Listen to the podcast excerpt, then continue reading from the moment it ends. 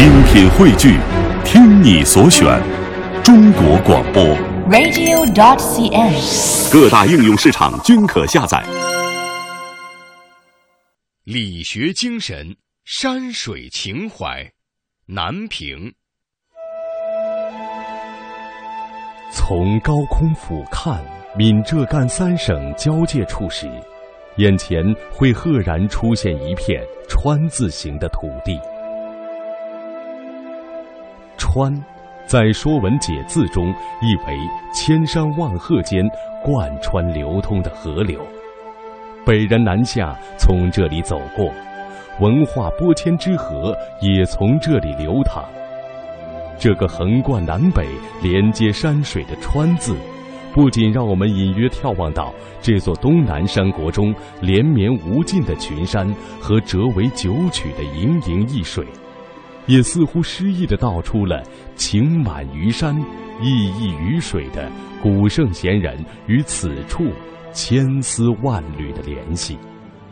这片八闽大地上神奇的土地，便是俗称闽北的南平。武夷山旅游局书记周鸿建，整个南平它历史人物非常背景非常多，我们有文天祥了、海瑞了、赵卞了、朱熹了、陆游了、辛弃疾了等等等等很多的江淹了、杨龙了、李纲啊，还有一个浪漫词人刘永。南平作为闽粤文化的摇篮，被誉为闽邦邹鲁、道南理窟。数千年来，儒学大家、文豪墨客、名臣良相、仁人志士共同演绎着这片土地的传奇。而这里奇秀壮美的自然景观同样名甲天下。那磅礴壮阔、逶迤相连的武夷山脉，不仅是气候和江河的分水岭，也给福建文化带来了深刻的影响。当代哲学家蔡尚思就曾赋诗盛赞：“东周出孔丘，南宋有朱熹，中国古文化，泰山与武夷。”武夷学院人文学院张太竹。呃，南平这个地区啊，它是一个福建的北部，这个山区，啊，素来是山清水秀、钟灵毓秀，那，不管是从呃文化还是它的自然方面，都有着很丰富的积淀。那从文学角度来讲，可以说也是中国文学上一个很重要的一个组成部分。对南平这个地区的这种文学的发掘创作而言，比较早的，我们目前来看，大概是南朝的一个文人叫江淹。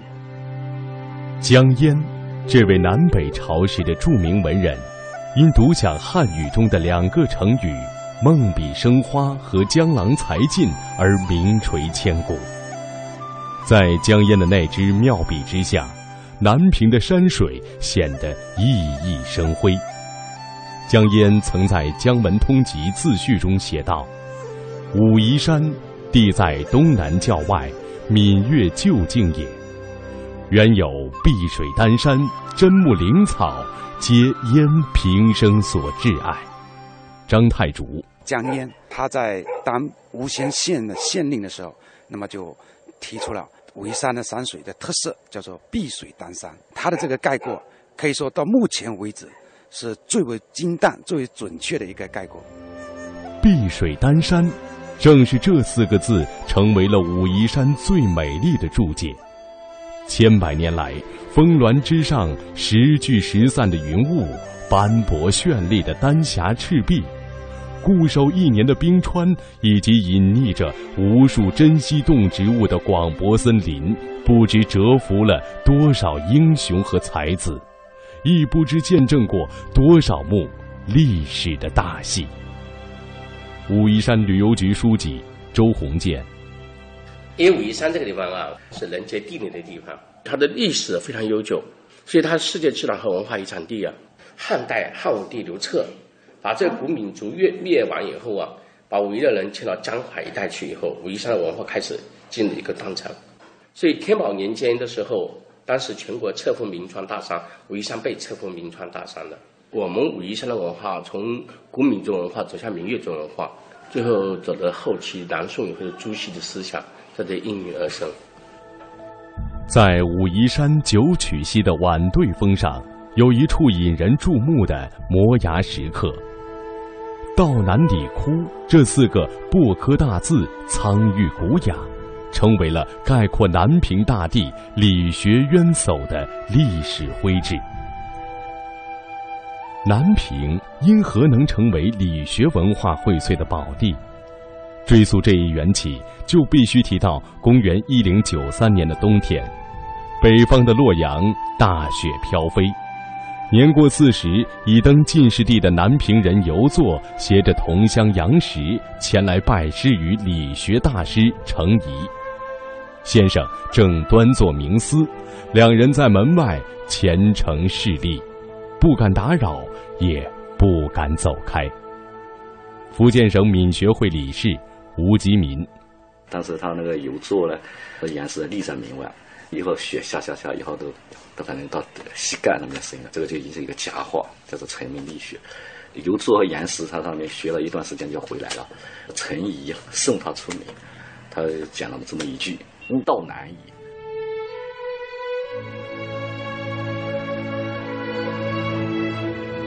这是一场中国文化的分界之雪，那场雪肥沃滋润了南方。由此，中国文化重心由北向南转移，二程期盼的悟道难矣成为现实。三传之后的朱熹及理学之大成，开创了闽学，把儒学发展为新儒学，从此领导中国文化主流，渗入国人精髓和血液，影响中国乃至东南亚的时代精神。数百年。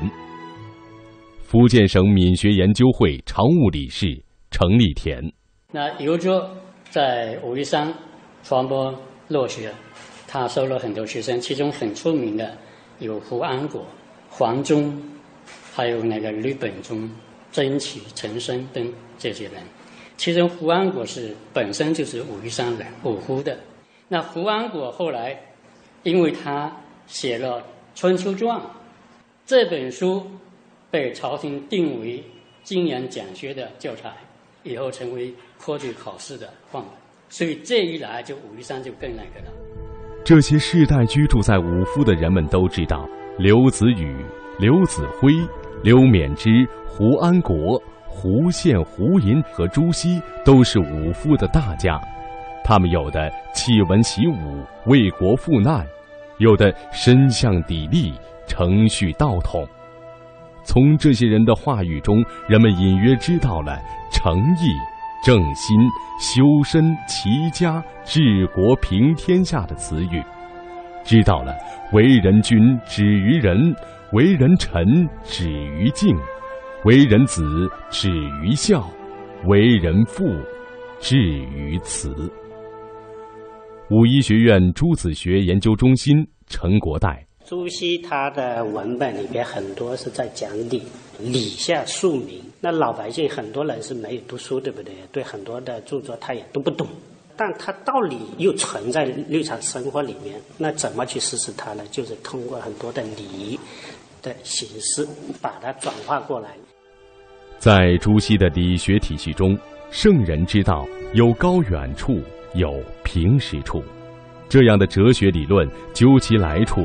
恐怕与其格物致知的治学方式有着密切的关联。朱熹一生广大精微的哲学体系，多是来自博学与体察。他提倡知行学相虚，而博学的主要手段就是考察自然，在游赏山水中体味天地之心、阴阳之化，便是所谓的格物致知。福建省闽学会理事吴吉民，大家都读一一首古诗，叫什么“万紫千红总是春”。朱子理学呢，它整个那个理论体系呢，就是好像一个春，就是生机啊，一个生命哲学这样子。啊，按照西方来讲呢，叫做是有机哲学。所以呢，可以我们也可以这样理解，就是说，他看到那个整个武夷山大自然生机盎然、蓬勃生机哈，才领悟到天地人这三者之间。到底什么关系？然后呢，他从这武夷山山水这方面，在优美上领悟到了一种那个哲学上的高深的东西，也有助于呢他构建了组织理学。身为理学家、哲学家和教育家的朱熹，同样也是一个杰出的文学家和诗人。胜日寻芳泗水滨，无边光景一时新。等闲识得东风面，万紫千红总是春。这首广被传颂的《春日》，仅仅是他众多出色的诗作中的一首。学者钱穆曾感慨地说：“诸子尚不入道学儒林，亦当在文苑传中占一席之地。”武夷学院人文学院张太竹。那么他的诗歌从这个数量上也是很丰富的啊，达到了几千首。他也有许多的诗篇。描写武夷的山水的，包括对武夷山的茶文化方面的表现，对武夷山一些呃独特地理地貌的表现。那么说到朱熹的描写武夷山水的诗，我们不得不提他写的，可以说被认为是首创的一首九曲棹歌啊。那么这是他采用一组连环画式的啊，把九溪九曲一曲写一首，加上一首总序，形成一组十首。非常完整的，呃，借用当地山歌民歌的形式，又以这个全景式的来描写的九曲的这条神奇的河流以及周遭的各种的风物文化古迹。武夷山上有仙灵，山下寒流曲曲清，玉石各中奇绝处。棹歌闲听两三声，一曲溪边上吊船，漫庭风影沾青川。虹桥一段无消息，万壑千岩锁翠烟。如今，朱熹的九曲棹歌俨然已成为了武夷山的另一张名片。山水无言，却有情。或许他早已将灵动的意蕴隐逸于一草一木之间，只是等待着有缘之人将其开启。与朱熹同属武夫的刘永，显然也是南屏山水的有缘之人。尽管刘永已经谢世了九百多年，但他的名气如杨柳一般，年年随春色转绿。张太主，那刘永可是地地道道的闽北人，福建南平人，他的家乡就离今天的武夷山的这个上梅乡，叫茶井村。因为闽北这地方很多，特别是武夷山有很多的美丽的神话传说，他是写了一个游仙词一组。把武夷山水的高度也概括起来，碧水丹山是江淹的。但从一个数字来概括武夷山，我们今天都知道叫做三三九九，那这也是出自于刘永的笔下。那他的一首词里就提到，三三就是武夷山的九曲溪，九九是指武夷山里的九九八十一座山峰。六六真游动，三三雾外天，九班灵稳破飞烟。何处暗云轩？昨夜麻姑陪宴，又化蓬莱清浅。几回山脚弄云涛，仿佛见金鳌。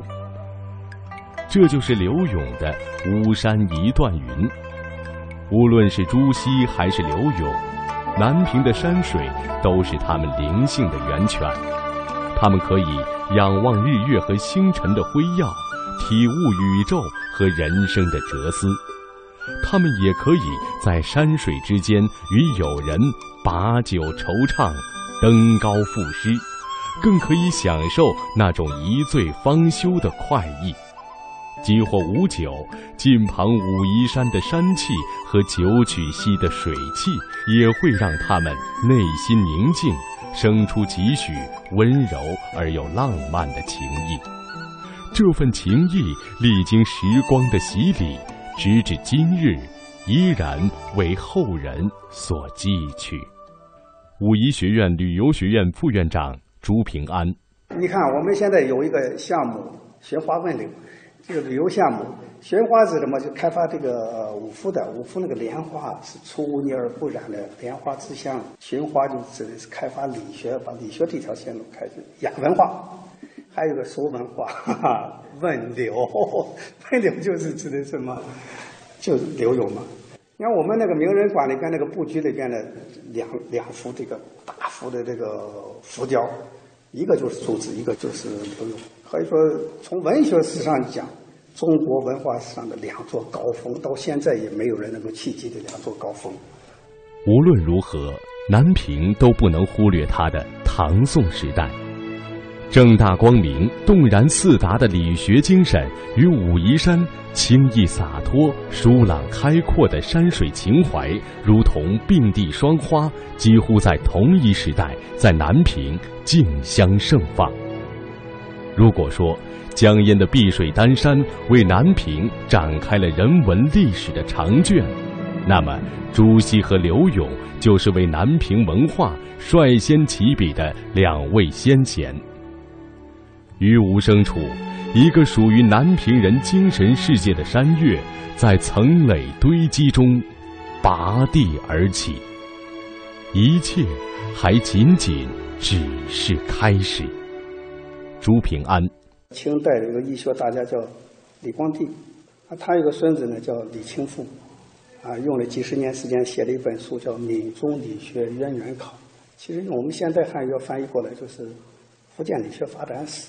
那在这本书里边可以全是道南理窟，他这里边列了大概一百多个学派，一千四百多个理学家，推广到八百年以前去，就这个山沟里边玩哲学的，一千多个人，所以这个地方呢真是太了不起了。与儒学道统一同生长的，还有飘荡在武夷山间浪漫的山水气息。自近代江淹之后。武夷山成为中国山水田园诗的滥觞之地。到唐宋，随着李商隐、杜甫、辛弃疾等人咏颂武夷山诗篇的广为传颂，南平的武夷山已经借着这些诗词奇才和千古名篇，成为耳熟能详的诗词圣山。诗法山水，寄情山水，悟道山水。优美的自然环境在吸引文人墨客同时，也给他们提供了创作的土壤。行吟山水之间，一石一泉，可诗可画。山光湖色，紫带青烟，鸟鸣幽涧，不仅止于观赏，更是中国士人心灵的慰藉和精神的出口。武夷学院人文学院。张太祖陆游啊，刚到闽北，那么写了一首叫《出入伍》。那么这首诗是这样写的：未到名山呐，梦已断；千峰拔地玉嶙峋。漫庭一夜风吹雨，是与游人喜俗尘。这条诗歌的表现出啊，对这个情景的一种喜爱，心情的一种洒脱。陆游与武夷山的邂逅，如同一种机缘。有缘走进一个诗画的境界，一片远离功利的净土，自然心旷神怡，超然洒脱。蓦然回首，在人生的高峰或低谷，在生命的豪迈与困惑中，投入这茫茫群山怀抱的，又岂止是陆游一人？张太主。那么辛弃疾被贬到江西铅山这一带的时候。他也经常到武夷山游玩，他还写过《武夷山首》这一组诗，那么也把当地的一些传说糅合进来。他这样写的：“见说仙人此必情，爱随流水一溪云。花开花落无寻处，仿佛吹箫月下闻。”啊，等等，这都说明宋代这个时期啊，武夷文学是非常的辉煌的。壮志未酬，官场失意，多少人选择山高水远的地方作为自己的最后的屏障？对于这些行走中的赤子们来说，武夷山一如千年不变、默然守候的知己，抚慰他们孤独的心，陪伴他们求索的路。张太竹，闽北还有一位非常著名的政治家、军事家，也是一名文学家和诗人，这就是邵的李纲。那么李纲可以说是这个宋代这个时期。对武夷山水琢磨比较多的一位诗人，他一生大概写了五十几首有关的武夷山水的诗词，这些都成为武夷文学非常重要的一个部分。李纲，这位在金戈铁马中沉着指挥、奋勇杀敌的抗金名将，在那样一个黑暗沉重、灾难重重的社会，却落得贬黜流放的悲惨遭遇。他借六代兴亡如梦。冉冉经十月，抒发着感古伤今之情。他用“纵使岁寒途远，此志应难夺”昭示着坚韧不拔的操守。他在官场起落沉浮的岁月，就是一首忧愤悲歌。乱世之中，山河破碎，是家乡武夷山的一草一木，给了苍老而执着的心灵极大的抚慰，让他渐渐温婉平和。张太祖，刚作为一个政治家，作为一个抗金的英雄啊，那么他在抗金这个问题上，他的主张是非常鲜明的啊。但同时，一旦他回到家乡，特别是他被贬以后，他把自己的这种多年来所政治上说的一些。挫折、排挤，可以说他把它放下了，全身心的陶醉这个家乡的山水。所以我们看他描写的这些家乡的山水的诗词啊，可以看到非常那种宁静、优美，表现他对家乡的一种深挚的情感。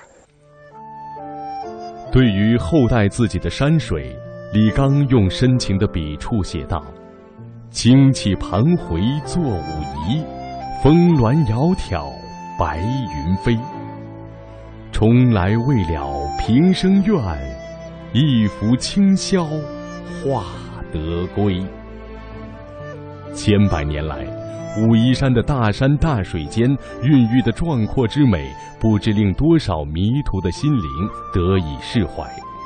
在这里，诗人与山水进行着最密集的互动，自然与文化相互生成。今天。我们通过这些文人的诗句来解读山水的灵魂，也通过山水感知他们根植在这里的印记。作为曾统治中国社会思想六百年之久的理学文化，至今仍对这片土地产生着深远的影响。闽北诸子后裔联谊会副会长朱美珍，这个闽北这个是朱熹他出生成长。生活、著书立说、教书育人的，要是宝地。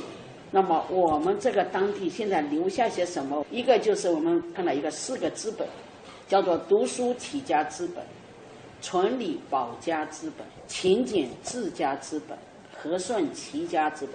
这四大资本，这是大家就是我们这个闽北人，人人都把它当成作用。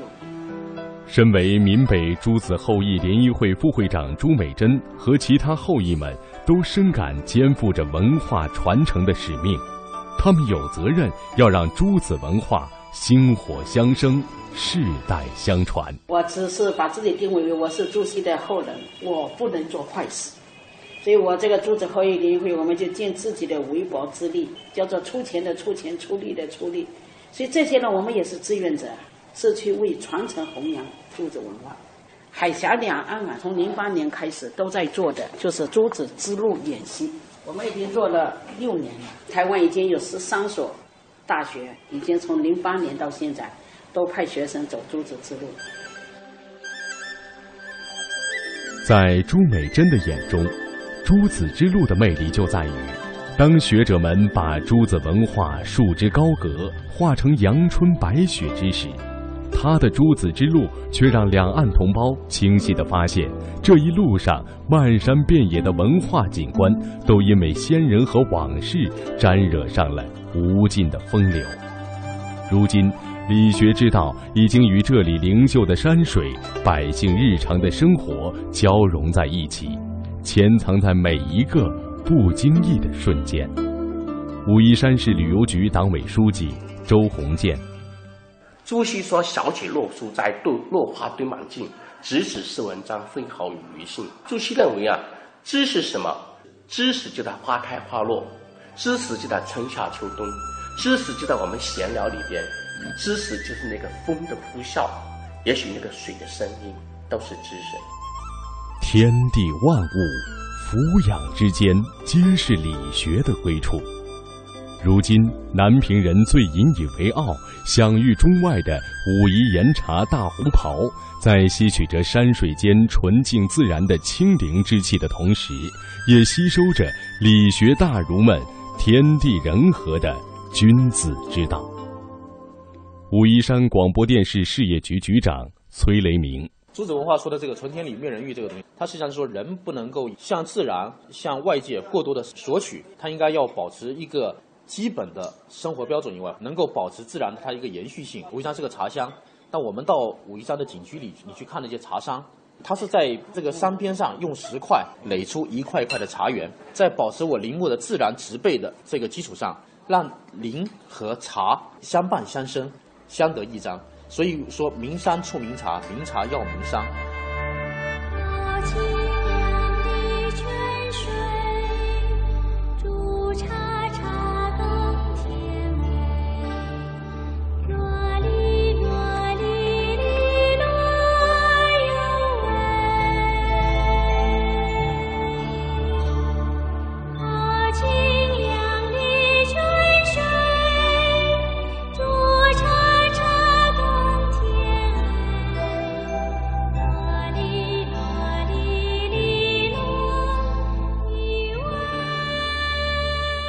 这些哺育南平人生长的人文的内核，如山如水如诗如茶，一切有关理学文明诗意的形象，都可以成为连接今人与祖先的桥梁。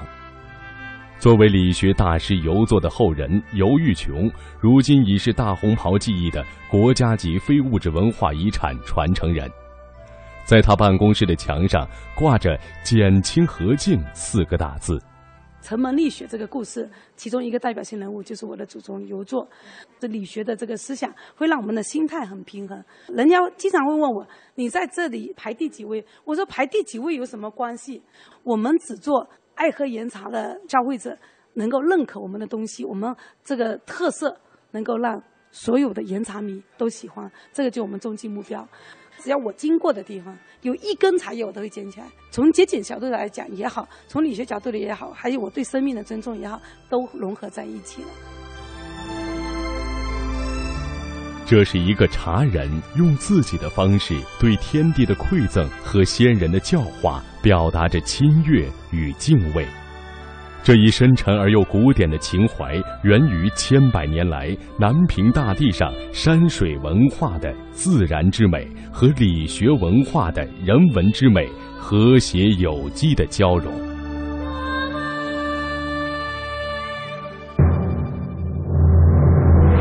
在这里，峰峦浮于云海之上，丹霞赤壁，炫如画屏。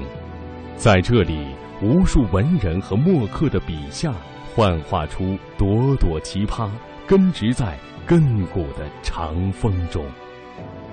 在这里，伟大的思想者们构建起一座又一座丰碑，不知不觉间铸造着南平人的魂魄。在这里，仍将有一个个闪亮的身影纷至沓来，他们以各自不同的方式。为南平这部大书撰写下属于自己的章回。